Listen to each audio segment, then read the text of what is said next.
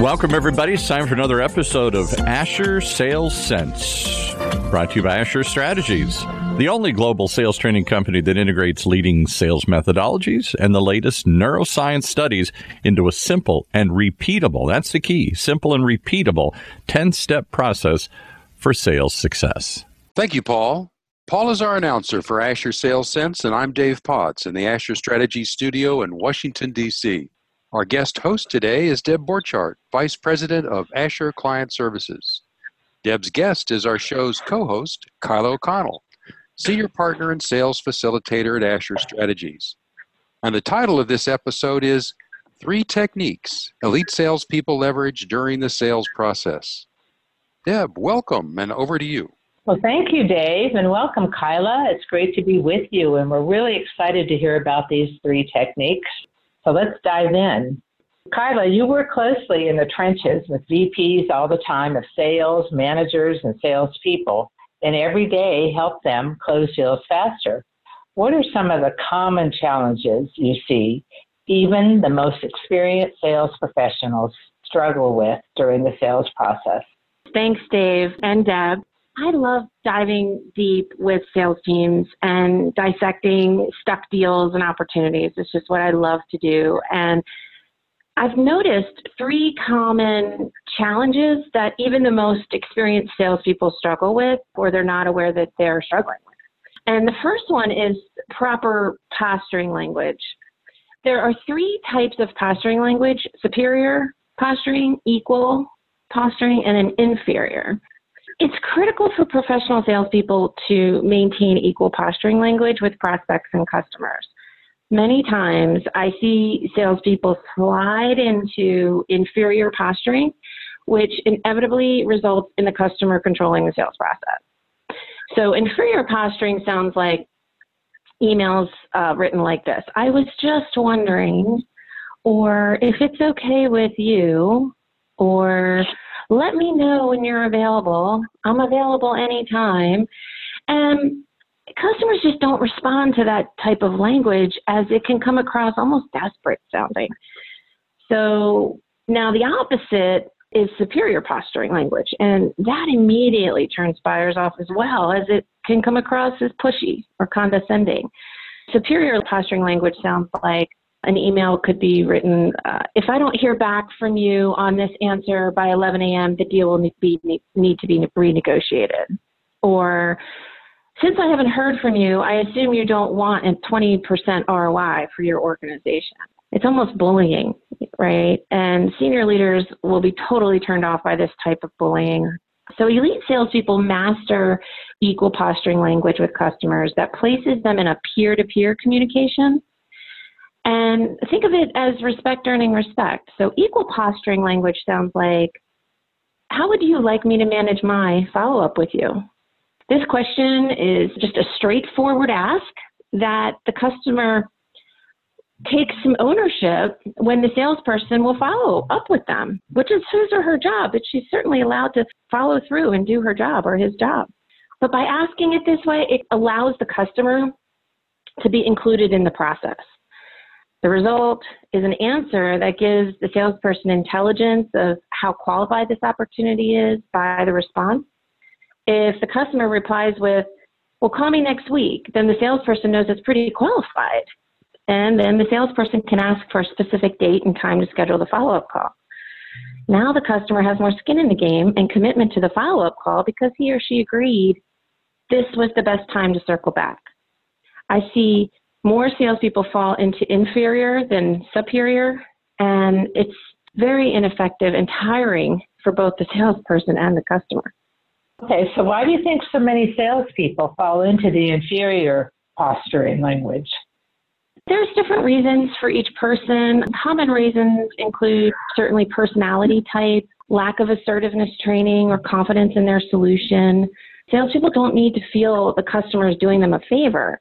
They should adopt a confident mindset that they're collaborating together with the customer to find the win-win for both the customer and the salesperson.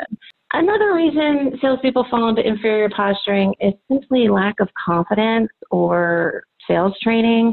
And even when you see a natural salesperson, they still need the techniques like fine-tuning language at critical times in the sales process to be more effective at closing deals faster. I've seen even the people, the elites that have been in sales for twenty, thirty years slide into inferior posturing and uh, and lose lose traction and control of the sale. So are there specific times in the sales process that you see this inferior posturing more than others? Yeah, typically when it's time to confirm the next step or close the next step, people get timid, afraid to ask for that next step or afraid to plan it and then practice how they're going to ask. And that's something we review in, in sales training, because forty-eight percent of all sales calls end without an attempt to close the next step, which just boggles my mind that almost fifty percent of the sales effort out there is not resulting in any kind of movement. And it's making salespeople frustrated, customers frustrated, sales managers frustrated. We arm in our training people with language and a process so that they are mindful of what should be the next step and how do I ask for it. So that's one place in the sales process I definitely see uh, salespeople either get timid or slide into inferior posturing. Another period of the sales process I see this a lot is during price negotiation. In training, when we arm our training participants with the idea that they first need to adopt a proud of price mindset, and this will help them not fall into that inferior posturing. Those are excellent points. So let's dive into the next challenge you see. If the first one is this posturing language, the next common challenge I see salespeople struggle with is writing and speaking with customers, to customers from their own perspective rather than the customer's perspective. In training, we refer to this as W I F it, what's in it for them. Too, way too many salespeople write emails that have more I's in them than U's. And the word you, Y O U, wakes up the customer's old emotional brain because it's immediately signaling this message is about them, the customer. The one I see the most often that just, ugh, it's like nails on a chalkboard is, I get emails like this all the time. I would like to schedule a call with you. Or maybe it's better when they say, I would love to schedule a meeting with you. You can't scream any louder to the customer that this is all about the salesperson. This is all about me. And it just drives me nuts. So other ones are like, I was just wondering, or I would love, it's all, it's all bad. Uh, customers tune out immediately. We teach our training clients to change more I's to U's. You can change that same sentence, and it has a whole different perspective if you just say, perhaps you would like to connect with me on LinkedIn, let's say. Our company is helping organizations just like yours think differently about how they're currently doing business. If you are interested in hearing about these solutions, let's connect and set up a call. It's all about them and not the salesperson. That's a critical one I see uh, a lot of people make. I totally understand what you're saying. Part of this company, I receive emails all the time from salespeople that often write, I would like, or I'm thinking, or and all I'm thinking is, why do I care about you? LOL. Exactly. Exactly. It's totally pins out, right? Yeah, right. Yeah, it's just like, okay, well, whatever. All right, so what's the third challenge you see when working with salespeople on their deals? So the third challenge is a little more complex and easier to miss. It's maintaining leverage throughout the sales process. This requires a very alert salesperson during every move of the process. Think of how alert you are when you're driving in a foot of snow or playing chess. You're thinking about strategically deciding what action or move should I make next. Salespeople need to place that level of critical and strategic thinking in every move of the sales process, or they'll risk giving away all their leverage too early and not having transparency in their deals. For example, one way I see this happen is salespeople get way too comfortable selling to the user buyer of their solution, the person who's actually going to use their solution. And this is great. But oftentimes the user buyer is not the only decision maker. And instead of inserting a meeting or a strategically written question or uh, sidestep the process a bit that required all of the decision makers to be involved. They give their solution, their pricing, their, their legal terms, like everything to the user buyer, and expect the user buyer then to sell the solution internally. I mean, sometimes that works out, but far too often I see it not work out because salespeople often forget to get the economic buyer involved early in the process. The economic buyer is the person who's going to transfer the money, who can approve the transfer of the money. No one's going to sell your solution up the organizational chart better than you will. So I've worked with sales teams on this issue by di- dissecting their sales process and identifying where they are losing leverage. And at that point, we've developed new stages in the process that require higher levels of authority on both sides. You know, that's one way to get executives on the customer side involved is to get some executives on your side involved in order to move forward. Getting executives speaking to executives is a very effect, effective way to close deals faster. Also leveraging LinkedIn Sales Navigator to help salespeople identify who these executives are within the company and can reach out to them directly if that's appropriate. Uh, we can't give away all of our information, our solution, our pricing without all of the decision makers involved, or we lose control and transparency of the deal. One of my clients referred to this issue as, quote, the deal then gets placed on the desks of nameless and faceless executives in ivory towers, and we have no more control whether it gets approved, unquote. And I challenged him, and I said, it's our job to know the names and faces and get them involved earlier. Deb, excuse me for interrupting, but it's time to take a quick commercial break. Over two hundred correlation studies show that natural aptitude is the most significant factor in predicting sales success. Asher's Advanced Personality Questionnaire, the A P Q, consistently identifies peak performers in outside sales, inside sales, sales management, customer support, and seventeen other business positions. Go to Asher Strategies dot com today or call eight six six, eight three three, nine nine four one. That's Asher Strategies at eight six six, eight three three, nine nine four one. We've been speaking with Kyle O'Connell about the three techniques elite salespeople leverage during the sales process. Now back to Deb and Kyla. Thanks, Dave. Okay, Kyla, do you want to complete that thought? Yeah, so it's our job as salespeople to figure out, like, whether it's through your coaches, people inside the organization. A very critical question to ask early in the sales process is, who else from your organization has interest in this solution? It's a very polite way of asking, who are the other decision makers, right? But um, sometimes that question doesn't go over so well. So when you ask, who else from your organization may have interest in this solution, then it's a little easier for your user buyer maybe to say, well, I think we're going to have to get approval from the C F O.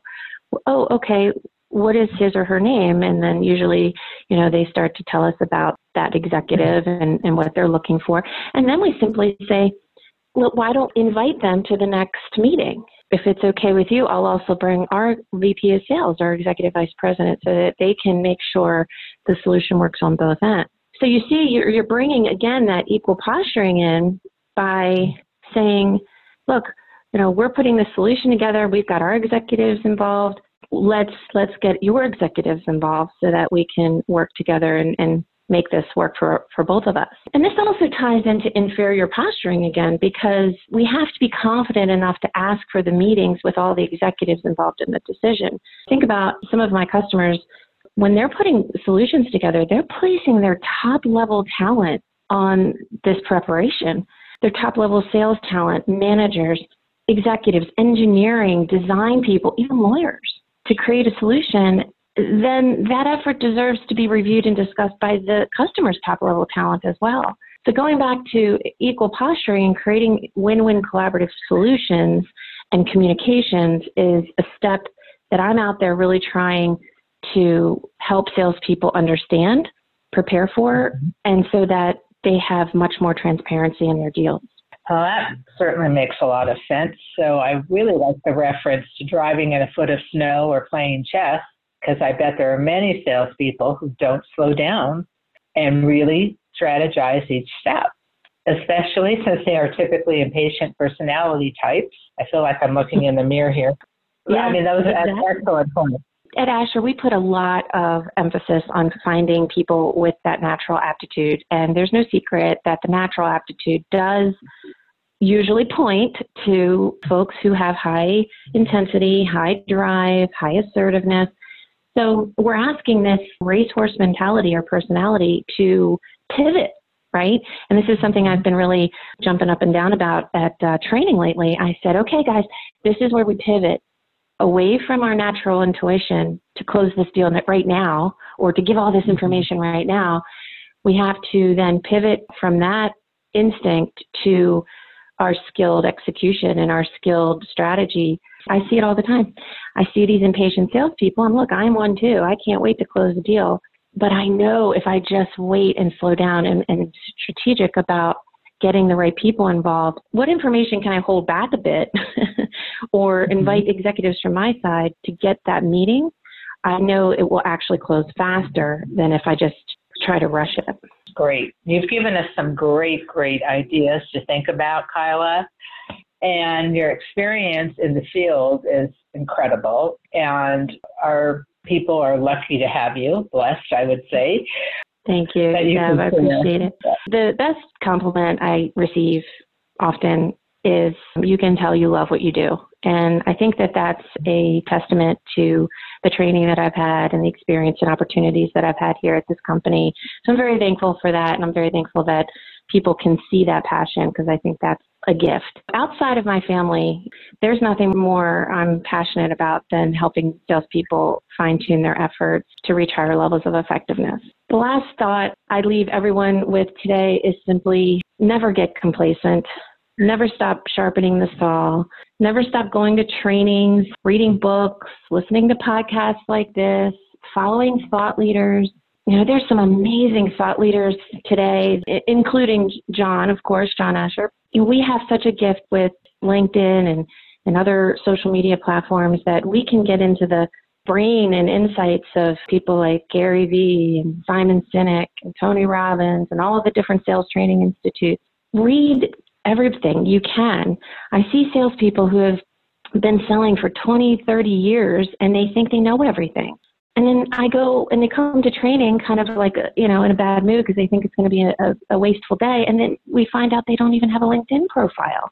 So I try to learn something new or gain a new perspective every day. That's my job, to stay sharp on these skills and techniques, especially how the world is changing. But if you just stay open to learning, you'll place yourself among the elite salespeople in this country. I think we all agree with that for sure. And so if people want to contact you, Kyla, what's the best way to do that? Just find me on LinkedIn. And if you mention this podcast, we can schedule a thirty-minute coaching call. I know that's our job and that's our product that we're offering there. But I just love talking to salespeople. I know it, it's what I dissect these skills and implement them into real life opportunities every day. And salespeople, they're busy learning about their industry and their products and solutions. So they don't often have time to really study the sales process and study the types of language that really move a, a sale forward faster. And so I encourage salespeople to contact me. If you're stuck, I also encourage sales managers or V Ps of sales to contact me, because a lot of times I'll have insight into people's personalities that they may not have. And uh, we've been able to help a lot of sales teams out there communicate better, work better together, and overall just be happier. Well, you've shared such fine information with us today. I bet your LinkedIn email is going to be blowing up. So thank you. Thank you for your wisdom, and thank you for doing all that studying every day to make yourself sharp, because you in turn make all of us sharper. So thank you for that. This has just been a great, great time, and look forward to many more phone calls with you. And Dave, back to you. Thank you, Deb and Kyla. That's all the time we have for today. Our next show is in two weeks. Be sure to join us. From now until then, John Asher reminds us to please, please get out there and sell something. Paul, take it away.